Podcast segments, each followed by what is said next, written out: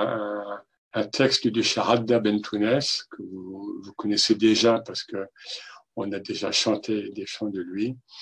Donc, c'est le successeur du Cher Alaoui à la Grande Zawiya de Mostaganem euh, en Algérie.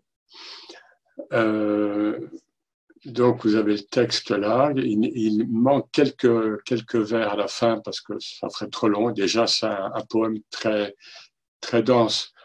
Alors, globalement, ce qu'on peut repérer, c'est plusieurs fois, au moins deux fois, le terme ombre, l'humain, l'être humain, euh, qui, se, qui, se, qui se présente comme l'ombre par rapport au soleil divin. Ça, c'est un thème que l'on que l'on trouve euh, assez fréquemment chez certains maîtres soufis, notamment chez Ibn Atallah, dont nous avons déjà parlé hein, il y a peu de temps. Évidemment, c'est le, le poème s'enchasse, si je puis dire, dans le thème général, le thème expérience, hein, quand je parle de thème, hein, c'est, évidemment, c'est, dans le soufisme, il n'y a pas de thème, il n'y a pas de doctrine soufie sans expérience. Sinon, c'est, tant que c'est pas vécu, ça sert à rien.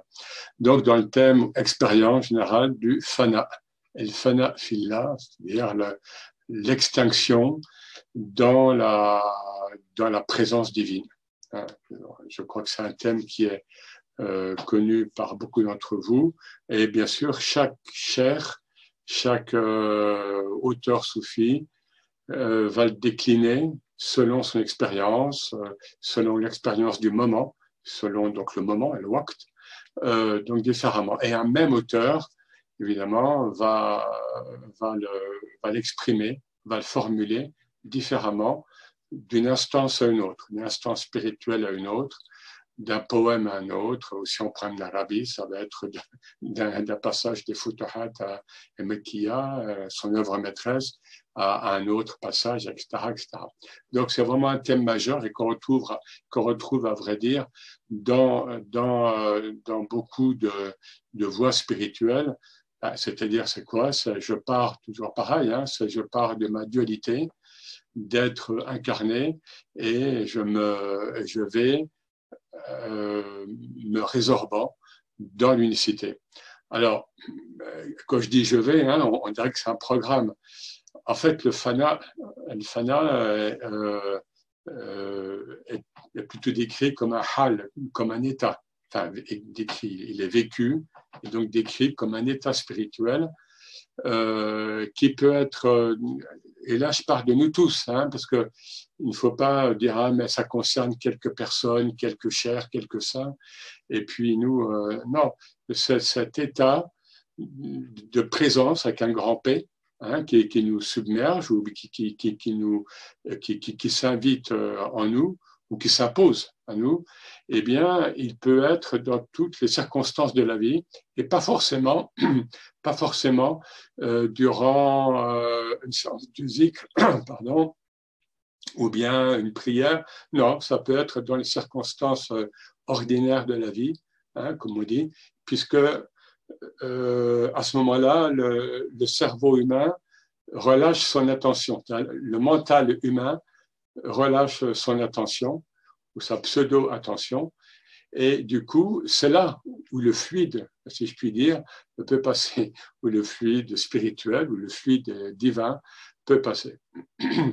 Alors, si vous parcourez ce poème, vous voyez qu'il y y a plusieurs fois, alors dans le texte arabe pour les arabisants et, et dans le texte français, l'idée de anéantissement, donc à la deuxième ligne, Hein, euh, encore à nouveau, troisième, donc la lumière m'anéantit.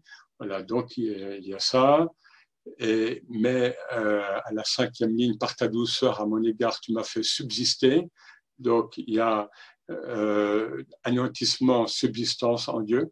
Mais au, verset, au vers suivant, le verset c'est pour le Coran, alors que par l'extrême état dans lequel je suis tombé, tu m'annihiles. Donc à nouveau ce processus de, donc de fana, et qu'on va voir décliner dans un autre poème différemment.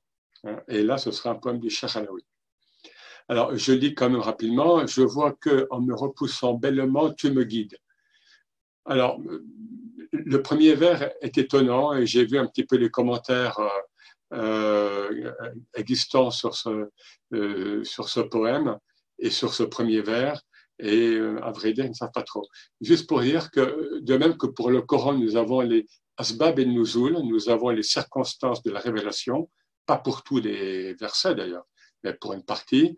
De même, dans, en tous les cas, dans la tradition alaouia, euh, il y a ce qu'on appelle les asbab el-wurud, c'est-à-dire les circonstances de l'inspiration.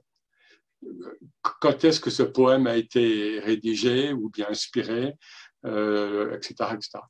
Euh, voilà. Mais on n'a pas toujours, comme pour le Coran, on n'a pas toujours, c'est pas complet, on a certains vers où euh, particulièrement on sait dans quel contexte ça a été donné au, cher. Voilà. Mais je ne suis qu'une ombre et toi, tu m'anéantis. Donc, c'est ce. Et souvent, dans la poésie soufie, chez Sharadda, on a euh, l'image du zénith. Hein, donc, lorsque le soleil est à son zénith et qu'il n'y a plus d'ombre. Donc, euh, l'humain, hein, le créaturel, disparaît lorsque Dieu est au zénith, si je puis dire. Voilà, donc la lumière m'anéantit, donc la lumière divine, mais miracle, elle maintient mon essence. Oui, donc il y a, du moins aux yeux de ceux qui me connaissent réellement. On va voir pourquoi il dit ça. Enfin, on peut le, on peut le supputer. Par ta douceur à mon égard, tu m'as fait subsister, alors que par l'extrême état dans lequel je suis tombé, un extrême état spirituel, donc celui du fana précisément, tu m'annihiles voilà ce qui s'est passé en toute lucidité. Vous voyez, donc on est en, pleine expérience spirituelle hein, où, la conscience humaine est complètement volatilisée, hein, en quelque sorte, et pourtant, en toute lucidité. Hein. Mais nul ne peut comprendre, je n'ai pas le temps de venir au, texte arabe, mais pour les, mais vous l'avez en même temps, euh, mais nul ne peut comprendre mon état, sauf celui qui perçoit ma réalité on va y venir après, gloire à celui qui m'a gratifié de son être, parce que là, dans l'expérience du fana, il n'y a que l'un, l'unique, et il n'y a pas le deux. Donc, euh, sans ce madad, hein, sans, cette, sans ce soutien dont, j'ai déjà parlé, je crois, sans ce soutien divin permanent à notre insu, hein, eh bien, euh, nous, nous, ne sommes rien, nous sommes pur néant. Voilà, donc gloire à celui qui m'a gratifié de son aide. Par lui, il me saisira. Par lui, il me ressuscitera. Donc, c'est mort et renaissance toujours. Mort initiatique, la mort initiatique, comme la mort naturelle aussi, n'est qu'un passage, évidemment. Tel une ombre, encore l'ombre, hein, tel une ombre suis-je, le soleil à l'horizon. Par sa lumière, j'apparais, et en elle, il me résorbe. Donc, j'apparais et il me résorbe. Vous voyez ce, ce voilement, dévoilement permanent celui qui me voit le matin me croit existant, ça c'est un très beau vers euh, en arabe aussi, mais celui qui me voit plus tard m'enroule dans, dans un linceul. C'est-à-dire le matin tu, tu me vois, hein, donc c'est le, le, voile des illusions, hein, les, les, illusions du monde manifesté. Hein. Tantôt je vois une chose comme si, et quelques minutes plus tard je vais la voir autrement. Hein, pensez à, à, à, au peintre Monet ça, ça, ça m'évoque un petit peu ça, hein, au peintre Monet qui, qui, qui peint la cathédrale de Rouen hein, à plusieurs heures, hein, le matin à 10 heures, à midi, etc. Voilà. Et c'est jamais la même chose. Hein, donc, ça tajelli, c'est une, manifestation divine. Et cela, on voit que nous, nous vivons dans un monde d'illusions parce que rien, finalement, n'est la même chose suivant l'éclairage, suivant l'heure, suivant le, etc., etc.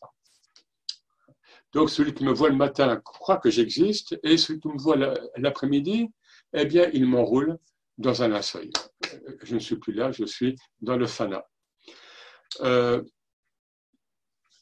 voilà, alors, euh, là, euh, le, le nous fait part d'une expérience hein, qu'il a vécue, évidemment. Ce n'est pas de la philosophie théorique, évidemment. Euh, mais en même temps, vous voyez, on, voit que euh, c'est une expérience qui, a, qui concerne pas n'importe quel humain.